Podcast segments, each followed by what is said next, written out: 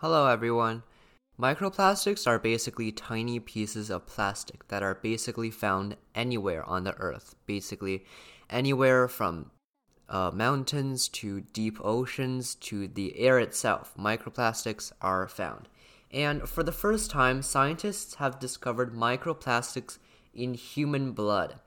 And this is really scary because microplastics are like, you know, actually uh, small pieces of plastic, and you know they're actual um, things that can harm um, an environment.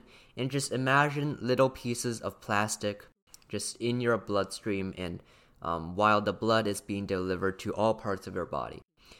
There was a study recently about uh, microplastics in human blood, and out of 22 healthy, perfectly healthy volunteers, no health issues, um, microplastics were found in nearly 80% of their bloodstream.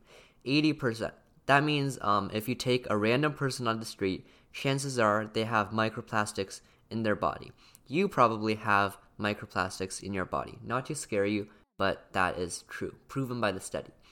And there could even be other plastics that couldn't be detected in the bloodstream.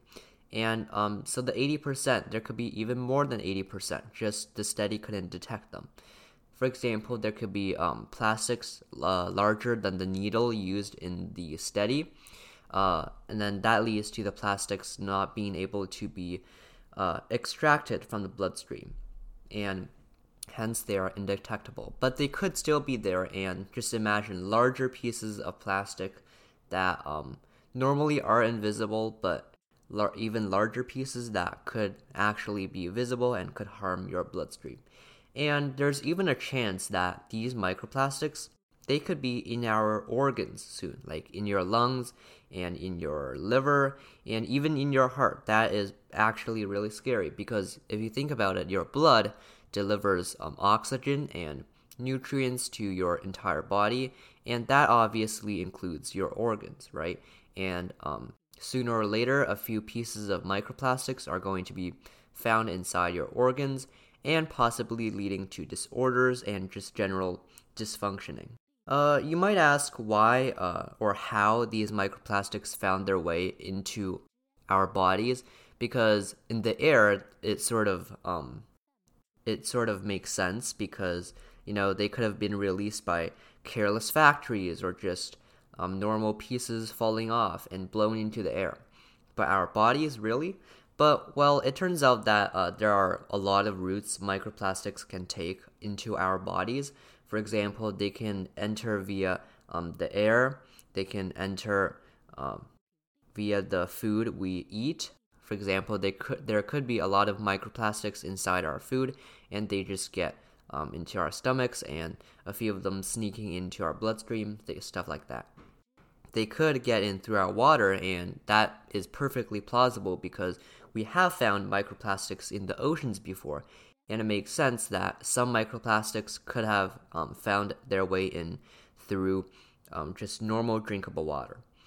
And there could also be microplastics in brands of toothpaste um, made by toothpaste companies that are maybe uh, careless or even you know makeup you know a, a, lot of people use makeup and in makeup there are definitely a lot of um, artificial stuff and with artificial stuff comes the need to be manufactured right?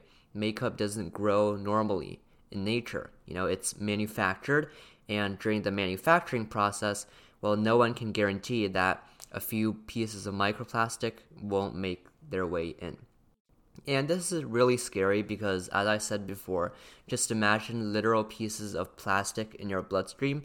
They could, at best, just float around and maybe slow down the delivering of uh, blood to every part of your body. And at worst, it might even, you know, puncture your blood vessels or disturb um, or cause, uh, you know, really serious diseases because your blood, once you take away your blood, you won't be alive, right? Your blood is um, a major support for your entire body to function.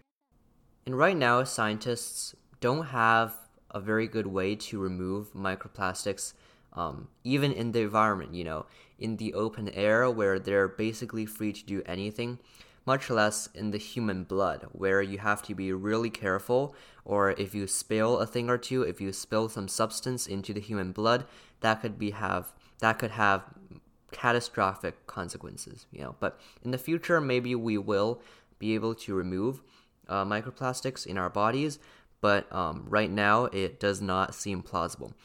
But uh, what could happen is scientists could find um, a way uh, to replace plastics altogether, but that is another issue altogether. But if we do find um, an alternative, but if we do find an alternative for microplastics or plastics in general, then it will be truly very, um, very scientifically advanced. Thank you for listening and goodbye.